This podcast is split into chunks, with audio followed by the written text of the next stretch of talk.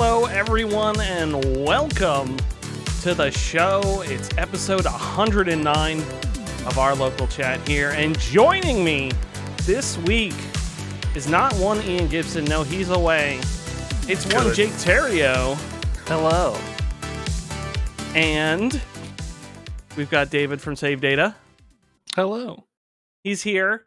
Ian's not. I've written here in the chit chat section revel in the fact that Ian is away.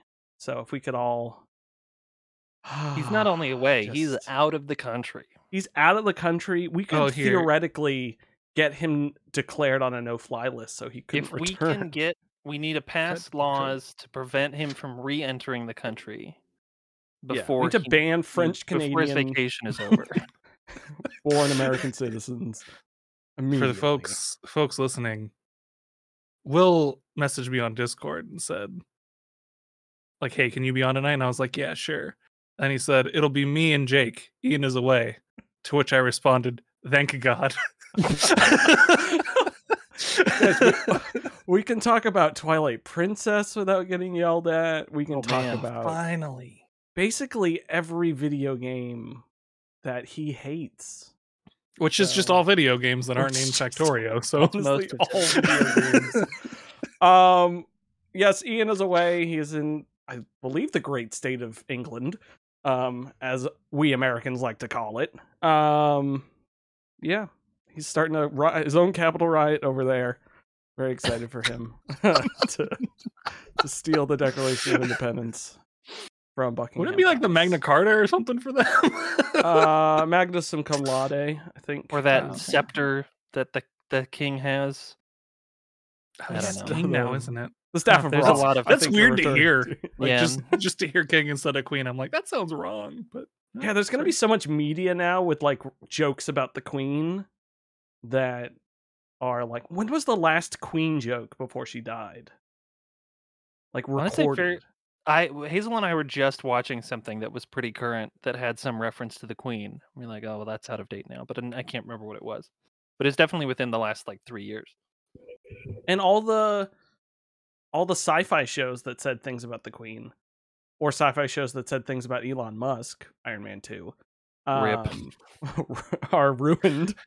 aged like fine milk. like fine, fine milk. Um. Anyways, unlike fine milk, uh, I am here to not be disgusting. Uh, we're here to talk about the games we've been playing this week, and as always, I like to start with the person that pleases me the most, and that's going to be David this week. Everybody, give it up. I'll allow it. I mean, you, you as long as like Ian's not on the show and you pick him after saying that, like we're doing fine. Listen, Ian pleases me in his own way. Oh Mm. no! And we'll leave it at Oh, that. no! Oh no! Um, David, what have you been playing this week? Tell me all about it. I haven't been playing a ton of different games, but I have been playing a lot of one particular game, and that is Fire Emblem Engage. Uh, I think you had Jason on last week, didn't you? Is that right? It's true. We Was did have last Jason week? on last week. Uh, Jason's flown past me on this game. We started at like roughly the same time. He blew past me real quick, but um, I'm playing Fire Emblem Engage. I'm in the last probably five ish chapters of the game, and I am having a fantastic time with Fire Emblem Engage. Doesn't have a paper thin story that you could easily poke a hole in with literally any implement on the face of the planet. Yes, yes, it does. Are the characters mostly real boring? Yes. Yes, they are, except Yunaka. Yunaka S class character, Oh, both in character and in like actual gameplay. Yunaka's the I- best. I, oh God, I just almost ripped off everything. Um, sorry, I hit a cable. Uh, I want to play Engage. I played Sacred Stones. I enjoyed Sacred Stones. Honestly, it's a lot like Sacred Stones.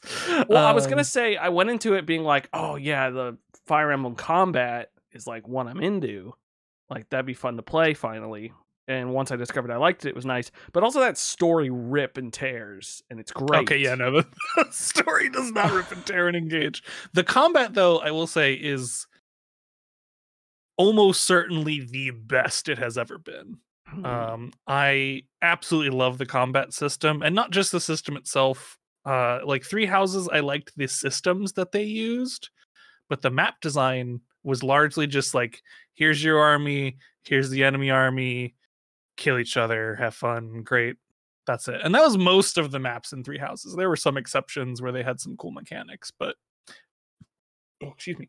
Uh, but Engage is the opposite. There are very few here's your army, here's the enemy army, go at it maps. A lot of the maps have, and I'm going to use this word that's usually a negative, but I mean it in a positive here, and that's gimmick. Like a lot of maps have a gimmick to them, Mhm. um, but a well designed gimmick. Uh, they add some terrain effects that are new that actually, like, instead of just most of the terrain effects in Fire Emblem are either increase or decrease your avoidance, and that's mostly what they've been used for for pretty much all the Fire Emblem games. This adds some new ones that also like decrease or increase your defense and your uh, resilience, which has a lot of, or, of resistance for for Fire Emblem, uh, which has a lot of effect on where you're going to position your characters. Uh, it- there are ways to get rid of those map effects too, using the emblems that Mhm. you get, which adds a whole new layer of strategy because you can, you know, clear out certain areas that make them better choke points or better areas to place your units, better areas to lure the enemy units. Like there's there's a lot more big brain time in this game. There's a lot of different tools you can use. The emblems provide a lot of cool tools. One or one or two of them also let you modify the terrain, which is really cool, uh, in very interesting ways and different ways. So I, without without a doubt, this is like top tier combat for a Fire Emblem. Story and characters, bottom, absolute bottom tier of Fire Emblem games. It's it's not great. There's like three characters I give a shit about. And the other ones I'm like, okay, well, I'm gonna forget who you are when I'm done playing this game and never think of you again for the rest of my life. Um, but most of the character, like uh, the characters that I do really like, I really like. Uh, like that Yunaka character I mentioned. I actually do like the main character a lot. I went with the female version of Alear, and first time they've had a good voice actor, like just absolutely nail the character. I think, and they've had like Yuri Lowenthal play Marth or some shit in the past, and like this, they absolutely Damn. nailed this character. Yuri um, burn. with their absolutely nailed like female Lear is is perfect. Only character that has emotion in this entire game. Uh absolutely great though. So i'm having a good time. The maps are super designed well. None of them are boring to me. The enemy ai i will say if you've played previous fire emblems a lot more aggressive in this game. Mhm. like incredibly aggressive. There is a map that basically has six mini bosses on it and Damn. they just come at you. You're in a corner of the map, and like I made this was the one map I've had to truly like restart from the beginning after using my rewinds um, because they brought that feature back from Three Houses. Like I, you know, did the traditional thing I do on a map, and I'll go to a certain direction, try and take out one of the mini boss, move to the next one, and then they just like kept coming at me, and I just got overwhelmed because I like moved out of my defensive position. I was like, oh, okay, they don't usually AI is very rarely this aggressive in Fire Emblem if you're not playing on like the super high end difficulty. So they swapped it up, swapped up a little bit on the units. Um, promotion totally different from Three Houses. If you like Three Houses, you probably won't like this Fire Emblem unless you pre- played previous Fire Emblems and liked them. I will say that. Um, Gotcha. and I have a friend from work who liked Three Houses a lot. Picked up this one. He's like, I don't know, if this is clicking with me. And I'm like, oh, I'm sorry. I'm, I, I love it a lot, but I'm sorry. I um yeah, I've only played Sacred Stones. Jake, do you have Fire Emblem experience? I played a Fire Emblem on the Game Boy Advance, and I don't remember which one, but that was the last one I've played. Do you remember Seven or eight? roughly what a character looked like? I think it had Roy in it, but I, I don't know if So I'm that- you just played seven. Conflating- Yeah, the It didn't have Roy in it, but you played seven. Oh, okay. It, he looks like Roy, and Yeah, yeah, he's- it's it's his Binding. Blade, right? Uh, Sacred Blade?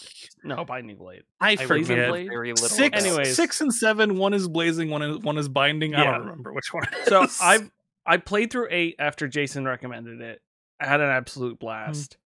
I started seven, and I was it was off the heels of eight, and I always do this where I like want to play the next game or the what like another game in the series, and then it's just like I'm burned out at that point. I'm just using the leftover hype to get a little ways into a game.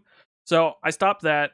We had our discussion last week where he was saying basically the same as you is that the combat's the best it's ever been. Story's a little lackluster. So basically it came down to either my next Fire Emblem is that one or Path of Radiance. Oh, Path of Radiance is really good. Yeah. or it's uh Paper Mario Thousand Year Door was the three three Oh, we okay, settled okay. on. Um so I think it's I got the GameCube I got my GameCube discs to get right into my Steam Deck. I just installed the disk drive. It was incredible. I- so So I know we're sort of joking. I literally saw someone who glued a disk drive to the back of their Steam Deck the other day. I I don't know if it's the same thing as you, but there was a Reddit Yeah, thread it was going around thing with someone Yeah. who it was it was Half Life Two and a disk Yep, drive glued to it was the the same one. it was so good. Um, so I, I have a bunch of stuff on my list for that. Um, I started a thing where I'm pulling games from the thousand and one games to play before you die, but I also decided I'm not going to do that. A every week because it's annoying, and B because I can't play a new game every week if there's tons Yep. of games to play. Um, so I've That's- added those fair. Fire Emblems to the list at least. yeah, I would put Path of Radiance and Seven as like my two favorites. I for me loved eight. personally. It was And Path of Radiance is just like mechanics, story, literally everything in that game is great. Um so yeah, I mean, I, I'd say play Path of Radiance. out of those, those, if I'm being honest, but I think Path of Radiance is my next. I have to finish Luigi's Mansion.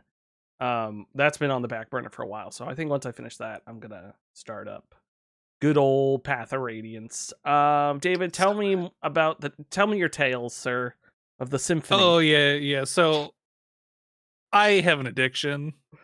we know. the addiction is Tales of Symphonia. And uh, if you don't know, tomorrow, February 17th, Tales of Symphonia Remastered comes out. Oh God. So, unrelated, I've been playing Tales of Symphonia on the Steam Deck. uh, I'm on like my second playthrough, I think, of that game on the Steam Deck since it, since the Steam Deck arrived at my home. Um, I absolutely love this game. Favorite game of all time. Very excited. All for the remaster. time. Absolutely. I have played Tales of Symphonia probably 20 something times at this point. Jeez. Uh with the Does new game plus makes it pretty quick. Uh the new game plus in Tales Symphonia adds a lot of stuff in that there are a couple different ways to go through the story. Um one of them you kind of need new game plus for which lets you take a different route and the story kind of makes more sense if you go that way um, so so there's a little bit of that there's a lot of side quests that are really easily missable uh, especially if you don't use a guide or something so doing playing through multiple times will get you those uh, and you can get two different companions depending on what well rephrase this. You get two different companions and depending on a ch- on what you do in the first half of the game which one comes back at the end of the game changes uh, which is really cool.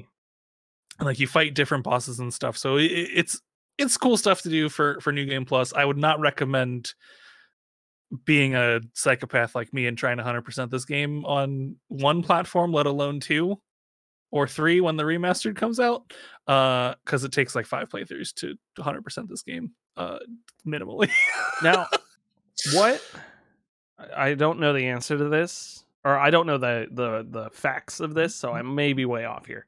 But what percentage of you enjoying playing Tales of Symphonia is a relative like nostalgia is not the word, but like comfort?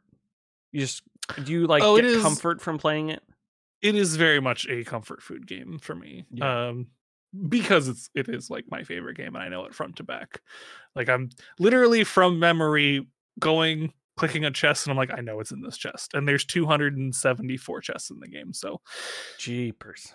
So yeah and like knowing exact lines that are about to happen like it's it, it's like i'm one of those people who watches the same movie over and over again and knows the lines that are going to come up it's that but a 60 hour your first playthrough video game um I can clear in like 20 now, which is not so bad. But God, I I desperately like.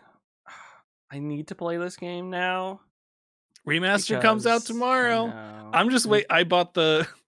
I'm a psychopath. I bought the uh like deluxe edition direct from Bandai, so they're shipping out via steel case, and I don't know when Oh that. That's probably not going to come tomorrow, but whenever that gets here, I'll, I'll nerd. boot it up. Uh, Uh, no, that's yeah, fantastic. I love this game. Absolutely love this game. I I, would like- recommend it to literally almost anyone. I, I think I must say I think it's the reason I like Jason, which is it's not what I mean. It's one of the reasons I like Jason. Is I like knowing people's like game they know front to back. Like yours, his Tales is like is Fire. Emblem Tales stuff. is Yours is. Tales. Jake's is um pick a Signalis. yeah, you pick a lot. Citizen acknowledge that. I thought you were going to say Hyper Light Uh, Drifter. I was gonna say Hyper Light Drifter. but I was trying to think of something else. Oh yeah, mine mine is definitely Tales Symphonia with Psychonauts at a s- probably close second. I can't think of mine right now, but I'll think of it as soon as we get off this. It's probably Yeah. Dwarf Fortress, but That makes sense. I think I think I just know more. I- I just know a lot about Dwarf Fortress. I don't know like like Well, I'm still learning stuff all the time. I was but Dwarf Fortress also isn't a start can't here really end know here game. that's back. true. Yeah, there, there's no front to back because there is no front and back of Dwarf Fortress. I Well, know maybe there's Lego a. Racers front to back. Oh, I I mean.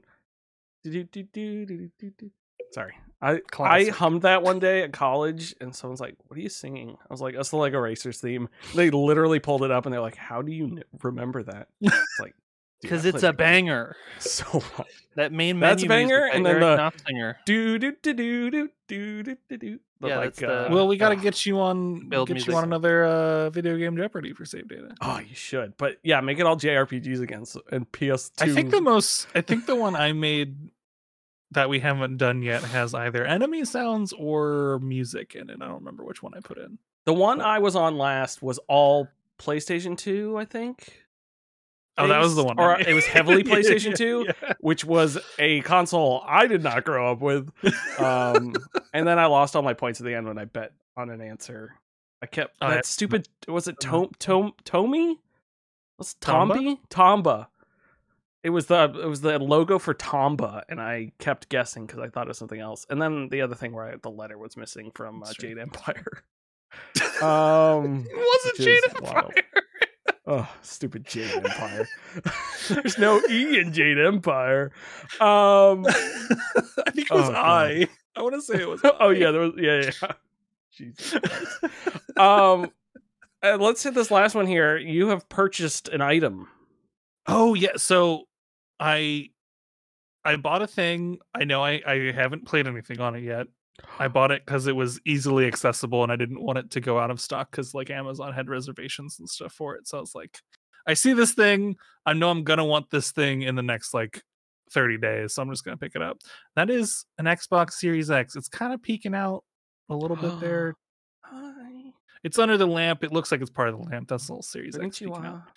Uh, so I picked that up. I have never owned, not never. I've never bought an Xbox anywhere near release in my life.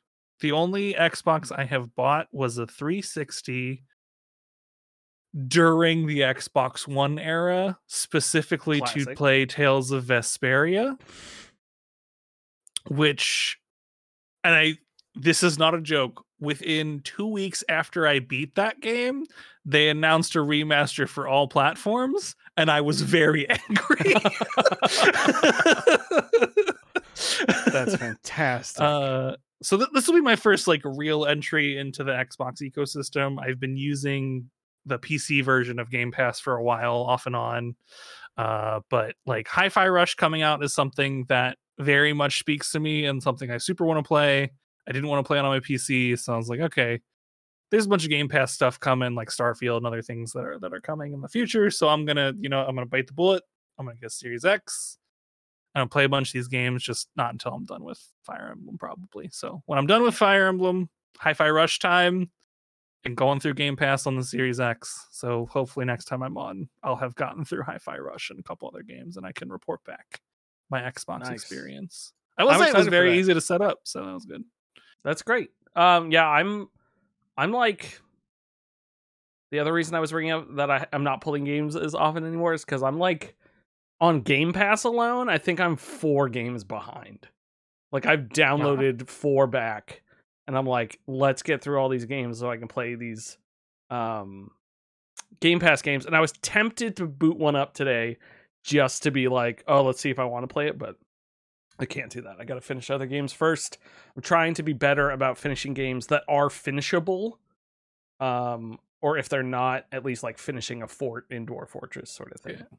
I'm Um, pretty good about like if I pick up a game, I finish it, or relatively early, I'm like, no, this, this, this isn't for me. yeah, I, I get to the problem where it's like Karen and I will be on the couch and she'll be playing something, either or we'll be watching something. She'll be playing. The TV's occupied, so I'm like, I pick up the Steam Deck or the Analog Pocket or the Switch, and I'm like, oh, let me play a game while we're watching. While I can't use the TV. But then I get stuck because I'm like, I don't want to start a big game on one of these because I'm only playing because I don't currently have access to the TV. And then I fall into a pit of like, oh, I've played the first 10 minutes of Paper Mario like 50 Well, this- times because I keep Well, this is why Tales of Symphonia on the Steam Deck is my comfort game because, like. I can just play that while I'm playing, while I'm watching anything, or like, Yeah. it's a So ga- because it's a name I a game I know front to back.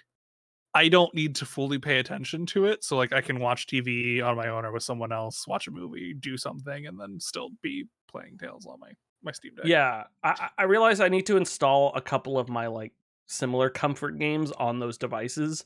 So when Yeah. it like the moment happens, I can just do that. I just play like. Oh wait, were Um, you were you with me on the Vampire Survivors is mid and didn't keep playing it, or are you with Ian?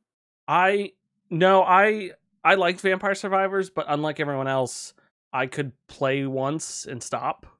Okay, so Um, you're I wasn't very addicted to it. Um, Okay. It is a good game. I enjoy it. Um, but I, I did not pine for it like I pine for yeah. for people. Um, I don't know. There's no joke there. Jake, Mm, Jake, Jake, Jake. yeah. Well, on the topic of comfort games, my comfort game is Islanders, which I'm now I've cleared 900 hours. And that's the game that I'll have on my Switch if similar to you will. We just have the one TV. And so when Hazel's home and we're like watching TV or something, I don't want to be monopolizing that. And so I'll What be- this game? Islanders is a charming uh town construction simulator. Um, Oh no, I can't play this. It's very good. I'm on the Steam page. I'm like, no, no, no, no, no. This is that's a time sink right there. oh yeah. Oh yeah. Because you can you can build an island. Oh my dog's freaking out. You can build an island in like 30 minutes. So I guess divide 900 hours by 30 minutes, and that's how many islands I've done. Um, 600. cool. 60. Um, but um, yeah, I don't know how that's uh, I play like an hour or two of that basically every night. It's it's Um, 1800. Will very good. But There's um, there's 60 minutes in an hour, so you got to multiply 900 by 60. yeah, I that's the part I wasn't- that's the part I wasn't doing. I was doing real math. my wife's in an accounting class right now, and so she's able to do math a lot better than me. for the both of you. But uh, yeah, for the both of us. um, in other more quote unquote proper games on big consoles, I have been playing Hi-Fi Rush. Oh, which is um it's i mean it's super cool and all you know you take you look at it for five seconds and you're like okay yeah this just looks like it's going to be a good time i have a very kind of interesting history with rhythm games um because i am you know not to toot my own horn but i am musically inclined i i play instruments i sing i was in you know musical theater all that kind of you know theater kid garbage. Um and so anytime a rhythm game would come out like when i was a kid i would always have someone be like oh you know jake you you know you play guitar let's play guitar hero. And i was never good at like guitar hero or games like that because they just never felt quite right and so i was wondering with hi-fi rush knowing that it was going to be a rhythm game going into it i was wondering if i was going to have that same kind of weird friction with it but no it owns and the the the controls just feel really really tight. There's a moment um i think maybe after the like halfway through the second level there's a moment where they introduce a rhythm parry where you can parry enemy attacks where they'll like they'll tell you what the rhythm of the attack is going to be and then you parry it on the beat and it feels so good. Um but um yeah i'm i'm i think i'm only past the second boss. I know kyle has rolled credits on it um and i'm excited to dive back into it because i got sidetracked because monster hunter rise came to game pass and i was like hmm it's time for me to beat up some big monsters um and i rolled credits on it after mm, maybe like 35 hours um i can't remember how many hours i put into monster hunter world which was my first Monster Hunter. Um, and I remember rolling credits on that, and then there still being like half the game left. It had a very Mhm. long end game, and I was surprised with Monster Hunter Rise when the credits rolled because I felt like I was only like a third of the way through the game. I knew comparably to where I was in Monster Hunter World, and it's way before that. So they're just like, okay, yeah, roll credits. Okay, now here's like another two thirds of the game buried in the back of this. Um, it's very fun. It's got some new traversal stuff. They have like these these wire bugs where you can almost like like grapple around to do interesting new combos and stuff. I still am relying fairly heavily on the long sword and the great sword, kind of like the two extremes of the combat mechanics. One that's really fast and agile, and one that's really heavy and slow. Um, but they're both still super fun. And now you have a dog that you can ride. That's charming. Um, That's fun. yeah, Pa- Palamute is that the name for it? Pal. Yep, I think they call them That's like- Palamutes, and then the cats are palicos. Um, but Like um, Calico. Yeah, it's definitely but they're pals. you can definitely tell it's definitely smaller than Monster Hunter World, um, just in terms of scope, knowing that it was a Switch a Switch title first. yeah, Um, they were gonna try and put Monster Hunter World. on yeah, but it but it looks great. Like Yeah. the I've pl- been playing it on Xbox, and it looks it doesn't look like a Switch game that's been ported. I would have totally believed that it was built ground up for the Xbox if it weren't that it was They much. could probably just turn all the in scope. limiters off from the Switch Yeah. version. like Um, undo the and- belt. yeah, Question, Jake. Have you Yeah. seen the like trailers? And I, I don't know if it's out today or soon for Wild Hearts. I think it's called. I have seen. Yeah, that's the EA Monster Hunter. I definitely have seen Yeah, it's trailers EA. for I, th- I want to say Team Squeenix. Ninja. I And- thought it was Team yeah, I think no, I think yeah, Team Ninja. I'm pretty sure Square Enix is involved. S- Who's, who's working on? This I'm this? interested I know, the, I know the. PC version is not good. Well, someone look that up. Is what I've heard. Oh, it's Omega Force. Wild, Wild Yeah, I mean, Hearts it- is oh, one they're part. of my. They're part of Koei, so they're with uh, Team Ninja. It looked interesting when I saw trailers for it. I've I've heard good. Like the reviews just started to drop today, and I've heard pretty good things about it. So I was Yeah. curious if you were looking at it or not. yeah, I will definitely be looking at it. When it Um, lands Wild else. Hearts is one of the Game Pass games sitting in line. Oh, is that launching on Game Pass? It's EA Play, so it's on Game Pass. Yeah, Um, and then the sense. last big thing is uh, this Tuesday, two days ago, was the season finale of the current Destiny expansion. So this is the season, the third season of the Witch Queen, leading into Lightfall, which launches on the twenty eighth. Um, and there's some bonker stuff happening in Destiny, folks. I don't want to. I don't know how how into the lore either of you are, but I wild. know literally nothing about Destiny. So Mm, I know. other than the moon lit- is haunted, I do know the moon is haunted. the moon is haunted. You're right. Yeah. but that's I true of like actual Earth too. So like, I know more than I'd like to admit admit of uh pre uh where's the one where Cayde died? Forsaken. That's the one you and I reviewed for Gaming yes. I have more knowledge than I'd like to admit of Destiny pre Forsaken. Hmm. Okay. Because that's where I, I I stopped playing after Forsaken. So I guess Forsaken's included in that. Post um, well, yeah, I don't know if pre- either of you post remember. Forsaken. but when when Bungie announced Destiny, they always talked about this 10 year plan Do you of the remember that? narrative arc. And next year, 2024 is 10 year years. 10. Um, and that's when the big um when uh they're they're the the big end of it all, the final shape, they're calling that expansion.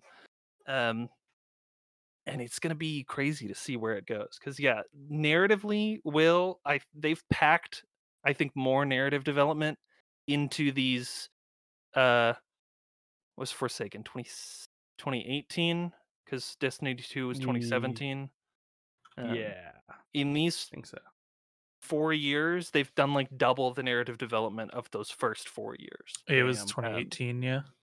It's crazy. But um, I love Destiny a lot. My friends and I had a blast playing it. Um every time I try to go back, I'm like, yeah. And then I get things and then there's too much to do and I don't understand weapons or how guns work. My thing with Destiny is I just like getting a gun that I enjoy and playing with it. And then everyone's like, "Oh, you got to mod it and put things on it and make it pretty." I'm like, "Dude, I just want to shoot this." thing." Like I did the haunted event to get that sweet kick-ass gun, um, which is great. Um, but I am happy. I will play Destiny three when it comes out because that's when the next big have- onboarding push will be. they've said they are not doing that. No, it's happening. when the next Destiny comes out, not I mean, that's- Destiny three. February 28th. Yeah. That's not the new no. When Like there's a new. Destiny platform, No, but Will, there's so Uh, many yeah. neat quality of life changes coming in Lightfall. They're finally doing armor loadouts where you can you can build a whole set. I'm sorry, it's 2023 and they don't have loadouts yet? Yeah, it's crazy. It's taken them this long. Um, but yeah, there's a ton of quality of life stuff that's coming in addition to kind of the I, I'm. It took me a while to get into Destiny because those first two years, I always remember hearing like, "Oh yeah, you know the gunplay's great, the world is cool, but the stories that blah, whatever." And so I Yeah. got in. I got in it with Rise of Iron in um 2016, um, and since then, it's like my Lord of the Rings. um, where I'm definitely in it for the story. I love the gameplay. Yeah. Um, Yeah. Though I I cannot fathom onboarding someone into the game now. That's It's it's that's way kind of too where I'm at. it's way too dense. But like Um, Destiny when it launched, Destiny 1 specifically, like yeah, didn't really have the lore no. based on, based on what I've talked to other people They've on about. the been website. spending nine years writing themselves out of that Yeah. first year. yeah. Um, so like Destiny came out and I was like, oh, I'm not really interested. Destiny 2 came out and I think I was playing some other live service game and I'm just like, I can't handle having multiple like live service games at the same time. And now now that I'm not really playing any live service games, it's just like a behemoth that I'm like, eh, I don't think I can jump into that at this Yeah. point. I think they have done a pretty interesting thing with delivering weekly story content over their seasons where every every reset there's you know just like another hour or two of the narrative as it slowly evolves and evolves and evolves. Um so they get you back in every week at least for a little bit. Um but it's a pretty interesting uh narrative system that they've deployed whereas you know you know taken king was just you know play through the whole thing whatever you know rise of iron play through the whole thing but now they're they're really stretching it out so it feels much more like an ever evolving world and an ever evolving story oh um, yeah, I don't I don't want that. it's like I mean, permanently, like, I like, want that, but I don't changing want- the skybox every once in a while It's I want it. I just don't want it weekly. Like, give me more time. oh i mean you can you can binge it all at the end it's not Ah, okay, it's not okay. one week and then you miss it it's just oh, they're, that- they're good. That's they're good. delivering new stuff every week. So if you wanted to, you could wait all eight weeks and then just for like five or six hours plow through all of it. Um, Does the content after that season go away? yes, Okay, So so, that- the, the yeah. point, my point still stands. yes, you do have to get in there at some point. Oh, yeah, no, no. like changing. They the are, though, sheets. As part of as part of Lightfall, they are reintroducing um, some of the older missions on a weekly rotator. Um, So there's parts of it that are coming back, but there's definitely narrative stuff that's just not there anymore. Which is It's a little wild. it's a wild decision that is not good for onboarding new players. No. No, yeah, that's why at right before Witch Queen, they they like self-produced a um like the story up till now kind Yeah. of animation. Whereas there were a variety of fan ones out at the time, but then Bungie was like, "We're just gonna we're we're gonna do our own," and so I'm anticipating that maybe they're gonna do something like that. Um, maybe not leading up to Lightfall, but definitely le- leading up to the final shape, because that's gonna be the culmination of all ten years of what they're calling the Light and Darkness saga. Like it's Endgame or something. I mean, it is their Uh, end game. yeah. Jake, when Yes. you listen here, bud. hmm When you get the ability physically and mentally hmm to stream more hmm in the future, hmm I would be willing hmm for uh let's catch up Will. Let's get Will Mhm. caught up on Destiny 2. Sort of noob in the master sort of thing. I think it would work better with, with me than it would A with Ian for sure. He would hate or B someone who has never played Destiny. it. Mhm. Um I think it's I know enough game. Ian's gonna to get into it. Yeah.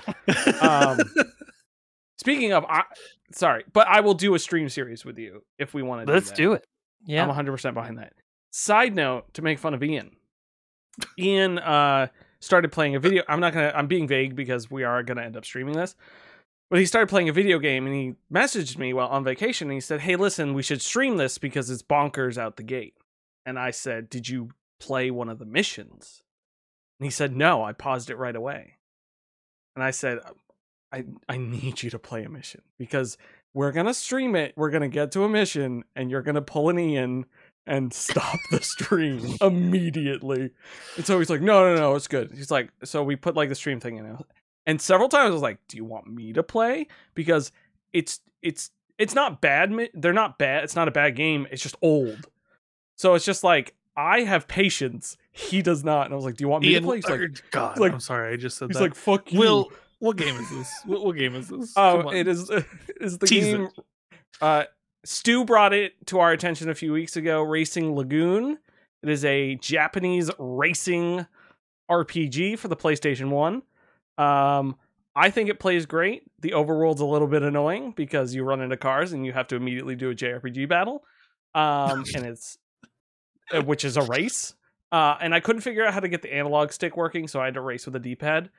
I think it's great. I just think within the first two minutes, Ian is going to be like, Ian's gonna hate no, it. yeah. absolutely not. Uh, so can't wait for that to come back and bite us. Um, I'll go through my games pretty well. I, can, I don't have to go too quickly. There's not a ton of news this week. Um, I'll touch on this quickly. I've been playing some Hogwarts uh, Legacy. We talked all about our thoughts on the whole situation with that last week. So go, go give that a listen. Me, Jason, and Ian talked about that. Uh, it went great. We all agreed that we should give J.K. Rowling money. No, I'm kidding. We all agreed that she. Um. So, anyways, I was about to I- He's gonna quit be on the show call right next now. week. yeah, she's gonna be on the show next week. Um, her, um, I can't I think. like, of man, other is our host people. Ian? Jesus, I gotta Yeah, get out her, here. Ian, and we brought back Hitler, uh, all to be on the show.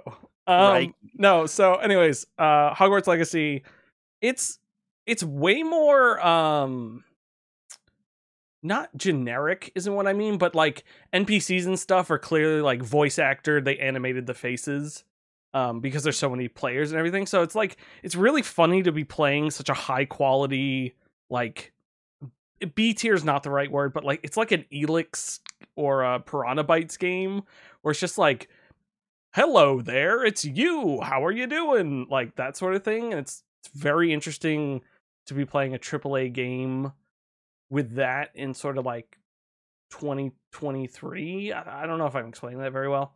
Um, but beside the point, it's just a very generic game. It's fun being in Hogwarts. It's fun doing Harry Potter stuff. Uh, it's neat, especially for someone who grew up with it.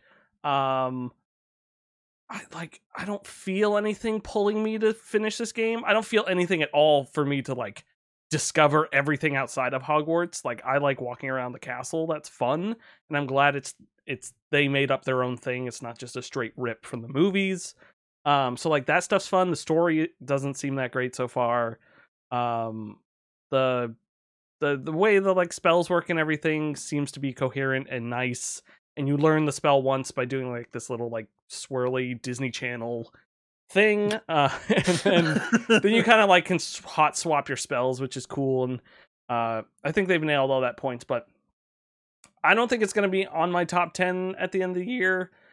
It might scrape into it if there's not a ton of games there, but I'm kind of glad. well, there are a not this- ton of games going out this I know, year. I'll be I know, shocked if it's I in know. top 10. So, like, uh, I'm glad it's not some crazy amazing game that is like incredible. I'm glad it's just middle of the road, great, and uh, yeah, I'm gonna be playing it a little bit more. I don't know if I'll finish it.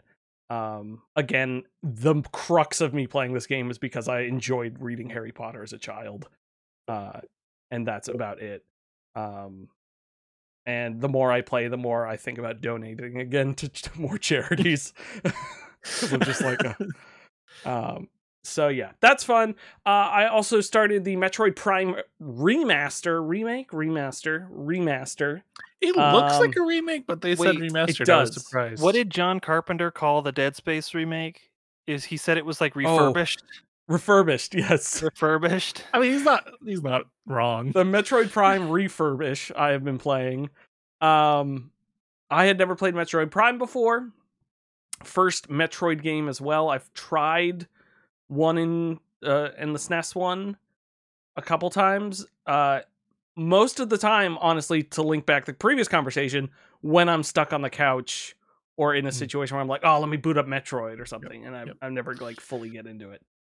Um, this game's a blast. I'm very much enjoying it. Uh, my one quibble with it is since it's a remaster, it still has the like 2000 mid 2000s figure it out sort of thing where Oh, the, you definitely don't does, quite yeah. give you the hints as often as you would like and it's a lot of backtracking Surprised you to can- give you hints at all based on I time know. period. you can only save at the save stations Yeah. uh, if you die you go back to your previous save uh, so save often Wait, they didn't So- add autosave in the Nope. remaster? Okay, that was Um, a choice. All right, good job, Nintendo. The original experience. Yeah, so that's frustrating because like Karen will get home and it's like, oh, let me go save. Let me go back through 14 rooms that the enemies have respawned in to go save. that you'll then have to Um, go through again when you boot it back. up. Right. So Yeah. so I chalk that all up to like once you know the game one like a lot of people know this game, so they're just flying through it. Where me, I don't. So I'm I am using a guide, but only like I pull up the guide, read the sentence of like where I should get to, and then I just put it down and I keep keep going because like you have to collect these artifacts, which in your logbook the artifact it will have like a hint word, which is where the artifact's located. But you never know if you can go get that artifact right now. You have to go to the room, try to figure the puzzle out, and then thankfully, it will tell you if you can do something yet. Like I was underwater and it said water hindrance. You need an item to move freely in water. Oh, that's good. That's good. So it's like, thank God you're telling me that because I don't want to get stuck here. But it's still kind of frustrating that I have to go to that room to figure that out, which is the main reason I ended up pulling up a guide, anyways, because I just want, I don't want the linear path. I just want to know the direction I should be wandering next. And I don't know what the timing is, but after you've got your next upgrade or your artifact, a certain amount of time will pass when you're walking around and your a little alert will come up and it'll say anomaly detected. And then it'll have you look at the map and it'll go to the sub map you're supposed to go to and it'll highlight a brand new room. And you're like okay i have to go in that direction to get to the new room where either the next item is or the artifact or something like that. Um so metroid prime remaster i'm, I'm really enjoying it, it makes me want to play more metroid stuff honestly uh whether two and three if those remasters are coming uh or going back and playing the other ones I'd be with four coming. I'd be shocked if two and three weren't gonna be maybe not remastered but ported. Yes, that is the Grubb rumor. Is they are being ported Yeah. to the Switch, not remastered. Um, which honestly is fine Um, with me. Yeah, I have downloaded the Metroid Prime remake, my my my previous experience with Metroid Prime is that my college roommate, on a whim, bought an X uh, or bought a GameCube on eBay, bought Metroid Prime on eBay, played it through in like a week, and then sold both of them back on eBay. Wow. And so I I witnessed Metroid Prime in like brief glimpses while I was doing homework, and then suddenly it was gone. So I'm excited to play it because it seems like it's right up my alley. I've Yeah. been thinking about picking that one up. I played Metroid Dread when it came out, and that was my first Metroid game, and I did not like it that much. So I'm curious if Prime would would work with me or not. I've never played a Metroid. the 3D is nice, like being able to move in three dimensions, um, and the visor stuff. Also, the like the if you shoot a My- missile against the wall, you see like her reflection. It's like really neat. For uh, That's me. my my biggest Wait, I can't play this anymore. sorry, his his reflection, his very feminine reflection. You play as a woman. I know it's a Um, joke, but like it hurts to hear. It really does. uh, um, I hated Dread, Dread mostly because like the EMMI stuff that they added with like the yeah, kind of making it horror-ish almost and i was like i don't need this in my metroid i don't like this at all so i don't from what i've heard from zach at save data i don't think prime is like that so I'm, i might give this a shot later yeah. I, I'm super enjoying it. It's nothing is like beating me enough to where it's like I've died once or twice and had to go back to a save point, and I'm like, you know what? I'm done with Metroid for the night. Let me boot up and play like an hour of Hogwarts or something because it'll it'll definitely get you in that mood where you're just like fuck and you just want to do something else. But um, majority of it's fun. The upgrades are fun. The controls are what took me the longest to get used to because although they are nice and modern, um, there's a lot of like modern things where you can usually be button out of a menu or something that doesn't quite work in this game or there's one visor that you can shoot use the trigger to go back to the combat visor but the other ones it doesn't work with because you can also shoot in those visor modes so it's like it was getting used to that getting used to when you turn into a morph ball the jump button isn't the same as the jump button when you're not a morph ball That's weird. and i don't know why come on and the ha- oh, I'm gonna give both of you a piece of advice right now. There's half Mhm. pipes you Tony Hawk in. Um, release. You hold the boost button and you release it when you get to the bottom of the half pipe, the middle point of the half pipe. Um, it took that me. makes no I- sense And then you I had to kickflip. look. I know I was doing it to boost up the sides to get higher and higher. I was like on my tenth one where I really needed to nail it, and I looked it up, and someone gave me that advice, and I was like, oh, okay. Um, Noted. super That's- frustrating. noted but that's really weird Um. So yes, Metroid Prime Remaster. I'm also enjoying that. I'm like, I thought it was like a four-hour game, five-hour game. I'm think it's like seven 10, or 12. eight hours into it. It's like a 14-hour game. yeah Um, and I saw someone post it as their like third playthrough, and there it was 14 hours. So I was like, oh, god. Yeah, a lot of those GameCube titles from that period were like secretly enormous. yeah. I don't. looking at you, you were on Tales little of discs, Symphonia.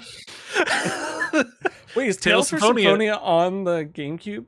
oh it was uh for north america it was gamecube exclusive Oh, I would play two Tales discs it had two of the little discs Crazy. David, when's our Tales of Symphonia Let's Play where I kill myself on screen? Will I will show up to every episode almost no matter what time it is. Tales of- Tales of Will's phony. You know, I promise you, at some point in our lifetime, I will do a Tales of Symphonia, uh, playing through the first, at least one stream of Tales of Symphonia. I will promise.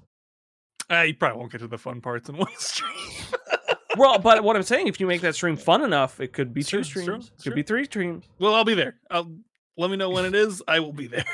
Yeah, you'll be there for the excitement, and then Ian will be there for the how much. Oh, don't invite Ian. I gotta balance it out. It can't be all highlights. gotta have something for Halucha to clip. Um, and finally, the game I have been playing all weekend. The demo is now gone. It's been ripped from my hands by the developer themselves. is Shadows of Doubt.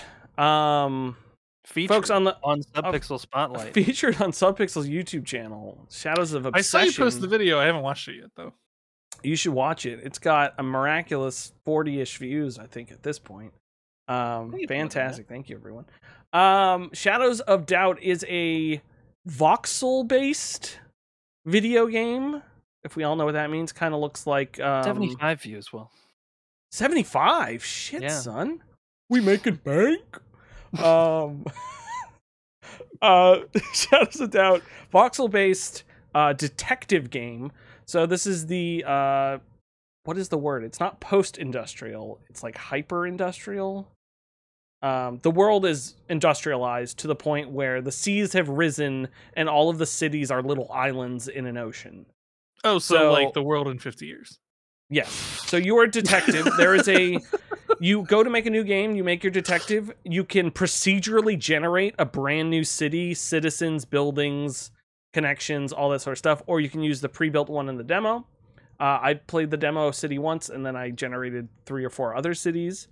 Um I don't know since it's a demo and it had a specific thread to it, every every time you start the demo, you wake up in your bed, you don't quite know where you are, you turn the lamp on, it's raining, you get out of bed, you uh like it brings you through like teaches you some of the mechanics. Uh there's a phone call, you go and pick up the phone, there's no one on the phone, there's a knock at the door, there's a note Hotline under Miami, the door. you go kill everybody. Um, oh yeah, Hotline Miami, go kill everyone.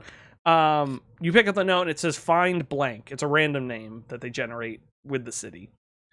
So and then it teaches you look the person up in the city guide, get their phone number, get their address. Um, you can go track them down. All of this stuff in a different light procedurally generated you have this detective board with red string that you can connect everything to. You go to the person's apartment you find them dead on the floor you gather evidence the cops are at the door you have to escape through a vent in the bathroom you get out of the vent you go to the pri- your private eye so you go to the courthouse or the city hall or whatever get a case file so then you start searching this case and you figure it out from there all of it procedurally generated in the full game um and then once you finish that case you literally go back to your apartment and you've been evicted from your apartment so then you have to you have to go to the essentially policeman's union rep and you're like, "Hey, listen, I need like a halfway house or something."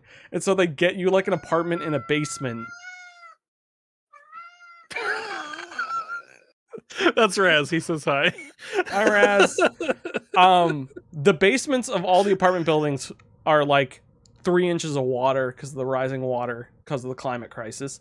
Um so you have this like basement apartment now that you can start filling out with stuff. You can go to the job boards uh, around various places and pull jobs. So, like, one of the jobs I found was like, hey, the police are too busy. They need you to go arrest this guy. Hey, I need someone with a camera to take pictures for me. Hey, I need someone to track down this person.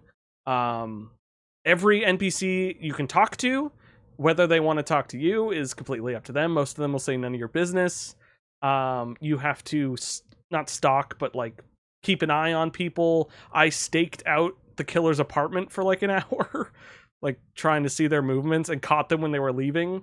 Um, in both, so the demos were 90 minutes um, each. And so both times I solved the case, but there's like certain parameters in the case so you can like fully fill it out or you can just like name the killer where they live.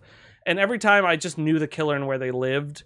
Uh, the third one I did, I found shell casings in the apartment and I actually tracked down the weapons dealer where they bought the gun from. But I couldn't. I I wasn't exactly sure how to make like the person admit they had done it, or if I arrested them, I could. Yeah, like if I could I Mm-hmm. didn't know if I could arrest them and like bring them in and like talk to them. Um, it's very uh, if I didn't mention this, it's very immersive sim. So you can go the computers, you can log into every computer, um, like look at the security camera feeds. You can rewind the security camera feeds, and it tells you the people in the security camera. So you can like print out reports that tell you who was there at a certain point, so you can like convict them at that spot. You have a fingerprint gun. I don't know. It's just so much in this game. Uh, yeah, very Obra Dinn-ish. You're not. Yeah, for the final thing, you're you're kind of like filling that stuff out. That's very smart, or as I like to say, case of the golden idol ish. Mm. Um. anyways, I'm terrible at describing games. I've always been terrible. So go watch my video uh, on subpixelfilms.com. Brings you straight to our YouTube channel. Um. Actually, it doesn't. It brings you to Linktree, but you can take that to this YouTube channel. Um, Shadows of Doubt, uh, ColePowered Games. I believe it's coming out this year. Go wishlist it. Um, It, sounds it was it terribly sounds- fun. Sounds like a Zach from Save Data game, like through and through. Yeah, I, I sent it to him because I think they're whatever they play uh detective games sometimes. So The I think they would enjoy that. Yep, yep, yep. yeah, Mystery Boys. That's what it is. Not Clue Crew is Giant Paw. That's what I was thinking of. Um, yeah, Shadows of Doubt, super fun. Uh, I re- I really really enjoyed it. It got me. Uh, it got me. It got hooks in me so deep. I made that whole video in one day. So, uh, Dang, okay. out. I know. I Uh, was surprised. You just suddenly messaged messaged all of us. You're like, "Hey, I got a video. Please watch the video. Give me notes." I'm like, wow, I didn't know you got anything in production right now. I also like I had watched someone's video previously that was uh 2.35 by 1 on YouTube and I didn't know you could do that, so I made that video in wide. Um which is why it might look weird when you pull it up. Um I wish I had recorded the video game in 4K though because I, punched in on 1080 and it didn't look great, but it was fun editing in a widescreen format. Um which is nice. You say because the voxels? No, I said it's it's like like some uh, I pixel art games. I can I feel like I can punch in on them. I know voxels is not pixel art, but I feel like you can you can punch in and still get you know what's happening. There was some compression artifacts, but I also realized the the I forget the resolution I used for it. It's some crazy thing. Um because I used a resolution calculator, but the video plays in 1440p, so it looks Mm. way better than 1080, which is nice. Um so yeah. That was my weekend last weekend. Awesome. glorious. Um, moving on. Sorry, we're almost done here. Time to go to the news, which means I gotta play the news theme, which means everyone shut up.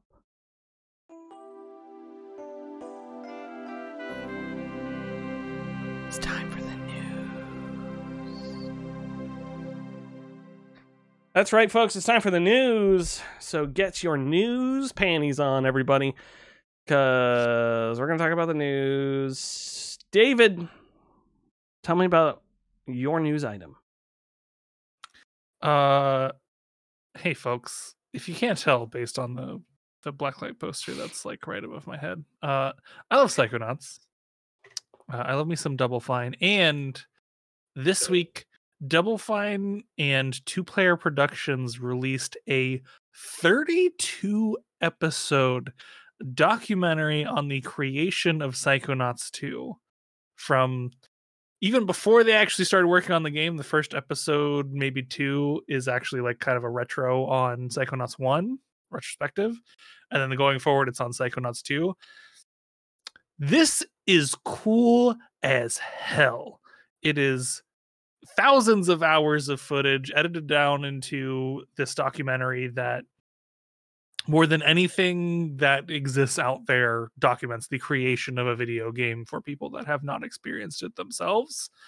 Uh, so if you are even slightly interested in how video games are made, in game design, in world design, storyboarding, writing, literally any of the parts that go into making a video game, to the interpersonal reactions. Heck, if you like some of the reality TV stuff, there are moments like that that are going to be in here based on the Double Fine adventure that was the creation of Broken Age, which was much shorter than this. uh, if you like any of that stuff, this is an awesome way to just get a view into a world that most studios are keen on keeping a closed door secret. Um, so just highly recommend checking this out. It is up on YouTube for free. Uh, and then if you, I don't know if you can get it any other way. If you backed Psychonauts 2 creation like I did, I think you can get like the 4K version, which is Damn. big because it's 32 episodes. So that's a hefty, hefty, hefty amount of memory space to use on that one. But like, uh, this thing is awesome. I haven't gotten too far in it because it's very long and I've been pacing myself. Got a lot of other games and stuff to play right now, but I am absolutely going to go through this entire thing probably a couple times with how much I love Psychonauts and Psychonauts 2 and Double Fine stuff. Uh, but this thing is super awesome. This is not something that game studios really do. I think the closest we get is probably some Noclip documentaries, uh, some like we got the Raising Kratos documentary for God of War 2018, uh, and some other ones that that get the close. Naughty Dog ones are good. yeah they, they don't get anywhere near to this level of of depth and length and breadth so um if you're at all interested check it out it's super cool i'm gonna definitely go through this whole thing so absolutely check it out Do I need to have played Psychonauts to enjoy it? if you have an interest in how games are made i would say no um if your interest is just like psychonauts then yeah you probably want to play psychonauts before before watching it but um okay. a lot of it's just how games are made and playing psychonauts 1 and or 2 would help you a lot with the context because they are going to talk about like characters and development that leads into things that you played if you played psychonauts 2 or are familiar with if you played psychonauts 1 um, so it more to my certainly would help. it's on game pass bud Ugh. Ugh. Ugh. It's like 10 more games. Jake, cleanse my palate from like- Psychonauts. Yeah, well, it- it's not necessarily a palate cleanser because it's a bit of a downer, but we talked about the Metroid Prime uh, Ten remake dead. earlier, um, and um, there was a couple days after it launched, there were a couple of the original Metroid Prime Oh, developers who were like, you know, this is only crediting the folks who worked on the remake. There's no even just like list of the the short of the long is the original developers were not listed anywhere in the credits for the remake, which a lot of them took umbrage at justifiably. Um, and it just it all comes back to the video game industry does not have a standard for crediting like like other visual mediums do. That's what that's what the the the unions in Hollywood, all the unions are kind of there to make sure that everybody who touches the final product gets credited properly, gets compensated properly, and game dev just doesn't have that. And so I thought this was just an interesting kind of another pin to put on the board of um just the game industry really needs something like that. Um because there's you know, there's just so many stories of people being like, "Oh yeah, I worked on this for 3 years and then I left a week before it launched and I'm not in the credits anymore." Like, well, that's messed up. Um it's and you look even further back yeah. to like the early days of Sega where they were having their programmers credited using pseudonyms so that other companies wouldn't try to poach them. Um it's wild. Crazy stuff. I mean, you had in the old old days, you had people making secret rooms and secret levels in games so that Yeah. they could put their name in the game Yeah, as being like, fa- I famously- made this. Yeah. the first like quote unquote Easter egg is in um Jesus. Adventure for Atari where there's that room that just says created by Warren Robinett. Yeah. If you worked on That's- a game, put their name in the credits. It's Yeah. that easy. It's that simple. So yeah, like all the situations. It's funny. All the situations you described. The remaster one is the one where I'm like the most like, oh, I, I yeah, that sort of makes sense. They remastered it, so they, they only managed to put the credits in for the people who remastered it, but there maybe there's a link to like the there isn't. But like all the other situations you described with someone working on a game for three years, leaving a week before, and not being included, is wild. that was Even that was remaster, you're skipping all of the No, largely yeah. creative decisions that had to be made and implemented back in the original title and just being like well these are the people that remastered mastered it and i'm like no you need to show you should have a first section that says this is the team that worked on remastering this mm-hmm. game and Yeah. you should have a second section that says these are the people that originally made this game it's Yeah. not that hard it really because that's not. like to to draw a comparison again back to Hollywood.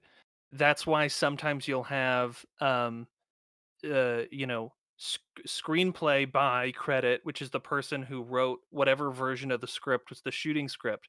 But if that was in development for a while, you might have story by by up to like five or six people because they were people who had a hand in the development of that story at least a little bit. Maybe somebody wrote a first draft and then somebody years later wrote a second draft, and by the time it finally got to it, eight or nine people had touched it. So sure, only one person wrote the screenplay, the shooting script, but a lot of other people are still going to get their names in the credits because they worked on it. As they should. Yeah. Yeah. totally. Yeah, yeah. The the remaster thing I just think is like the least offensive version of all the things Yeah, Jake also sure. Uh, described. Yeah, it's just indicative of a larger problem that needs Exactly, to be taken yeah. care of. Everyone needs to have credit on everything, even if they were the delivery boy. You know, the best boy. Our That's kind of what I do. You deliver donuts? Games. Oh, I don't like you. Um, no, I'm kidding. I really want a donut now. Damn. Damn, coming in cold, Will. Sell five. Um, folks, uh, my little story here, I'll go through quick. I just thought this was neat. The uh, Steam Year in Review 2022 went up um, today, February 16th. That is today. Um, there's some interesting stuff in here at the top where they talk about things they did this year and slap themselves on the back. But what I care about, folks, what we care about is the raw numbers, the platform growth, the data, and the highlights is what we want here, folks. And we're getting into it here. So strap in or strap on, because here we go. Um, in late October 2022, folks, guess how guess the the number of concurrent users signed into Steam threshold they passed. I just At read it in the least article, so. I'm not gonna guess. It was at least six. So you're you're right. That's accurate. Um, I'm thirty technically million correct concurrent this users. Time. Thirty That's million a concurrent users. Only a That's, year and a um, half after hitting twenty million. That's pretty good. In January 2023, they crossed 33 million. Um, the next thing I really like in here, percent in like three months. That's pretty actually wild. yeah, this um, I think this might be my favorite thing from here is, um, sorry, there was a stag average of 83,000 new first time purchasers every day of the year. Wow. That's a lot of first time purchasers. That's wild. That's Wild to me absolutely that this many people had PCs and didn't already buy things on Steam. Wild. yeah. Wild. Um tracking top new releases each month, a whopping 85 titles came from studios releasing their first ever game on Steam. Um those newcomer studios spread across 28 different countries ranging from Latvia to Indonesia to Argentina. Uh and then their total content delivery increased 36% from 2021 for a total of 44.7 exabytes download downloaded to players. Okay, so wait, An what's the- exabyte is a it's- billion gigabytes. so wait, it's gigabyte and then Gigabyte, terabyte, Terabyte. terabyte and petabyte. Pet- petabyte Is it petabyte, pa- X. It's I always said gigabyte, petabyte terabyte, because I don't want it to sound like exabyte. pedophile. well, there's the pedophile bite, and then the Sure. yeah. Yeah, that's, That's- a lot of that's, that's a lot of data. that's Sorry, a lot right of here. bandwidth. Well, the the questions have become answered thanks to Gabe Newell. Just how much is 44.7 exabytes? About as much data as if every one of the 8 billion people on planet Earth downloaded a 5.5 gigabyte game. Wow. I There's a lot of people on Earth.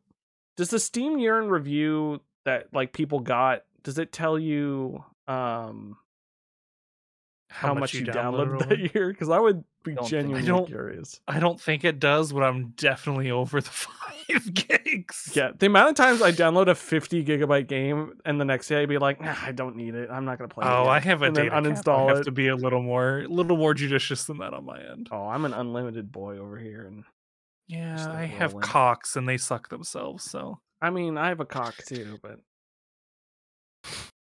sorry, we need to get out of here, folks.